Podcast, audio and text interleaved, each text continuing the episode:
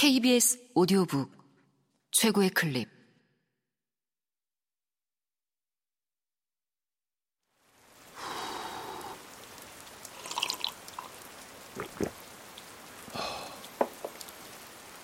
KBS 오디오북.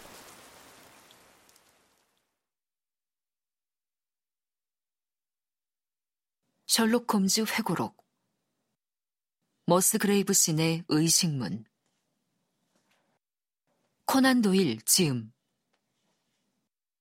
성우 김성희 장지민 읽음 정장 차림으로 편안한 의자에 앉아 지도처럼 보이는 종이 한 장을 무릎에 올려놓고 고개를 푹 숙이고 한 손으로 이마를 받친 채 깊은 생각에 잠겨 있더군. 나는 놀라서 말문을 잃고 어둠 속에 멍하니 서 있었지. 탁자 가장자리에 작은 초가 희미한 빛을 내뿜고 있었는데 그것만으로도 그가 정장 차림이라는 것을 알아볼 수 있었어.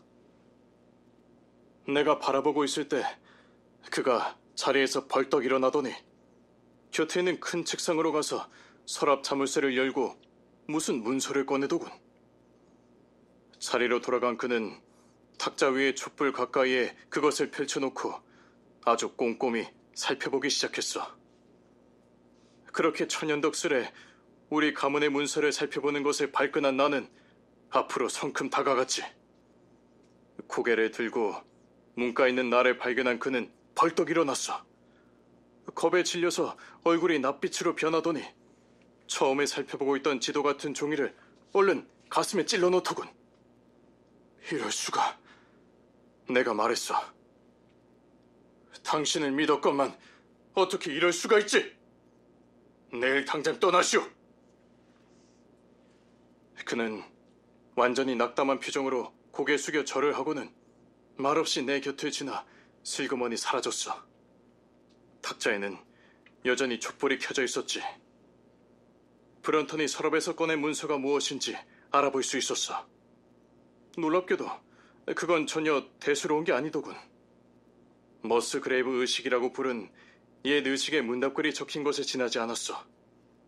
그건 우리 집안만의 별난 의식인데 지난 수세기 동안 머스그레이브 집안에서 아들이 18살이 되면 치렀던 성년 의식이야. 문답글이 적힌 그 의식문은 우리 집안의 방패 문양이나 문장 도형처럼 고고학자에게라면 조금은 의미가 있을지도 모르고 개인적으로 관심을 가질 수도 있겠지만 사실 아무 쓸모가 없는 것이었어.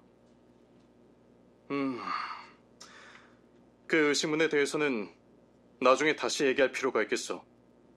내가 말했지. 그럴 필요가 있다면 그러지 뭐. 그가 좀 우물쭈물 대답했어.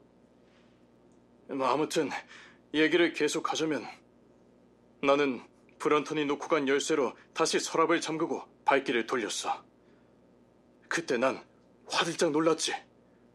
집사가 돌아와 내 앞에 서 있었던 거야. 머스 그레이브님, 이런 불명예는 참을 수 없습니다. 그가 외쳤어. 감정이 북받쳐서 목소리가 꼬치러더군. 저는 집사가 천하다고 생각지 않고 이제껏 자부심을 느껴왔는데 이런 불명예는 저를 죽이는 것과 마찬가지입니다. 정말이지 저를 절망으로 내모신다면 차라리 여기서 죽어버리겠습니다. 그런 일 때문에 저를 내치시겠다면 부디 한 달만 말미를 주십시오. 제가 예고를 하고 차이로 떠나는 것처럼 해주세요. 그거라면 참을 수 있지만 제가 잘 아는 사람들 앞에서 쫓겨나는 건 견딜 수 없습니다. 브런턴, 당신은 그런 배려를 받을 자격이 없어. 내가 응수했지. 당신의 처신은 지극히 불명예스러운 것이었어. 하지만 이 집에 오랫동안 몸담아 왔으니 공개적인 망신을 주고 싶진 않습니다. 하지만 한 달은 너무 깁니다. 일주일 안에 떠나세요. 떠나는 이유는 알아서 둘러대십시오. 고, 고작 일주일이요? 그가 낭패한 목소리로 외쳤어. 보, 보름. 그럼 보름만이라도 말미를 주세요. 일주일. 내가 되뇌었어. 그만하면 아주 너그럽게 봐준 것이오. 그는 낙심한 사람처럼 고개를 푹 숙인 채 슬그머니 물러갔어.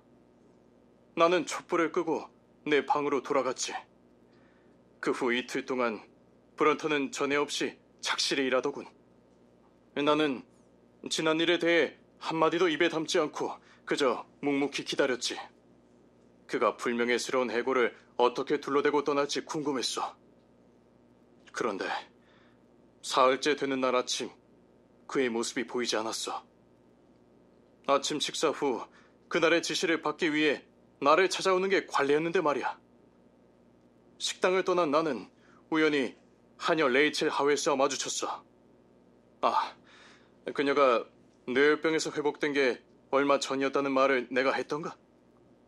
나는 그녀가 너무 창백하고 초췌해 보여서 아직 일을 하지 말라고 다 일렀지.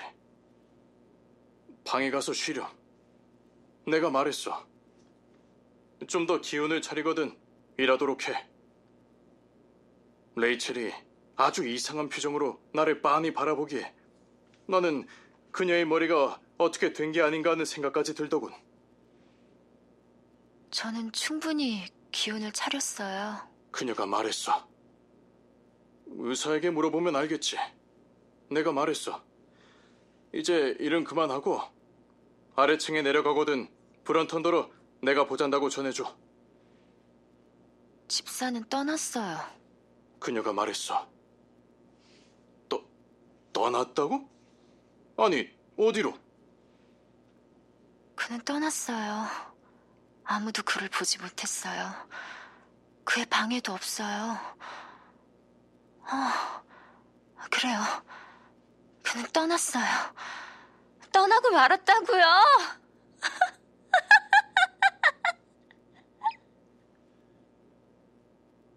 그녀는 벽에 기대어 날카롭게 웃어대기 시작했어.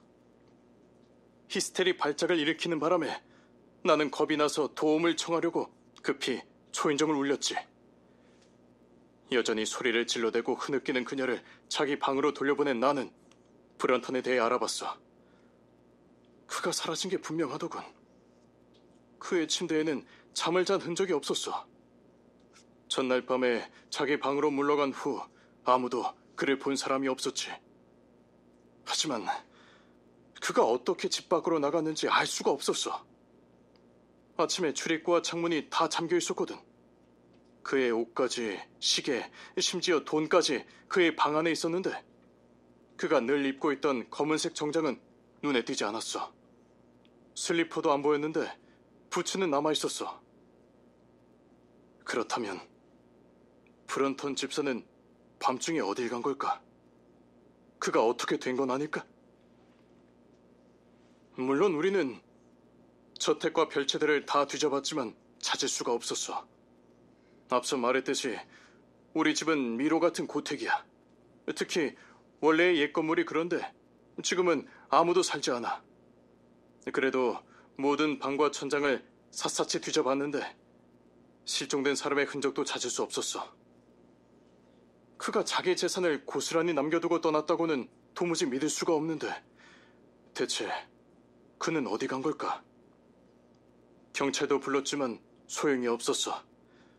첫날 밤 비가 와서 저택 둘레의 잔디밭과 길에 난 발자국을 살펴보았지만 그것도 헛수고였지. 바로 그런 상황에서 새로운 사건이 터지는 바람에 이 일은 덮어두지 않을 수 없게 되었어.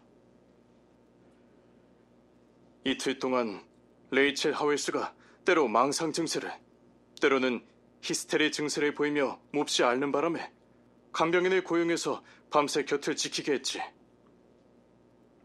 브런턴이 실종된 지 사흘째 되는 날 저녁, 간병인은 환자가 곤히 자는 것을 보고 안락 의자에서 잠깐 눈을 붙였어. 그런데 이른 아침에 깨어나 보니 침대가 텅 비고 창문이 열린 채 환자가 사라지고 없었어. 자고 있다가 곧바로 그 소식을 들은 나는 즉시 하인 두 명과 같이 실종된 하녀를 찾아 나섰지. 그녀가 어디로 갔는지 뒤쫓는 건 어렵지 않았어. 창문 아래에서 시작해 잔디밭을 지나 연못가로 이어진 발자국을 따라 쉽게 추적할 수 있었거든. 한데 저택 군내 밖으로 이어진 연못가의 자갈길에서 그만 흔적을 놓쳐버렸어.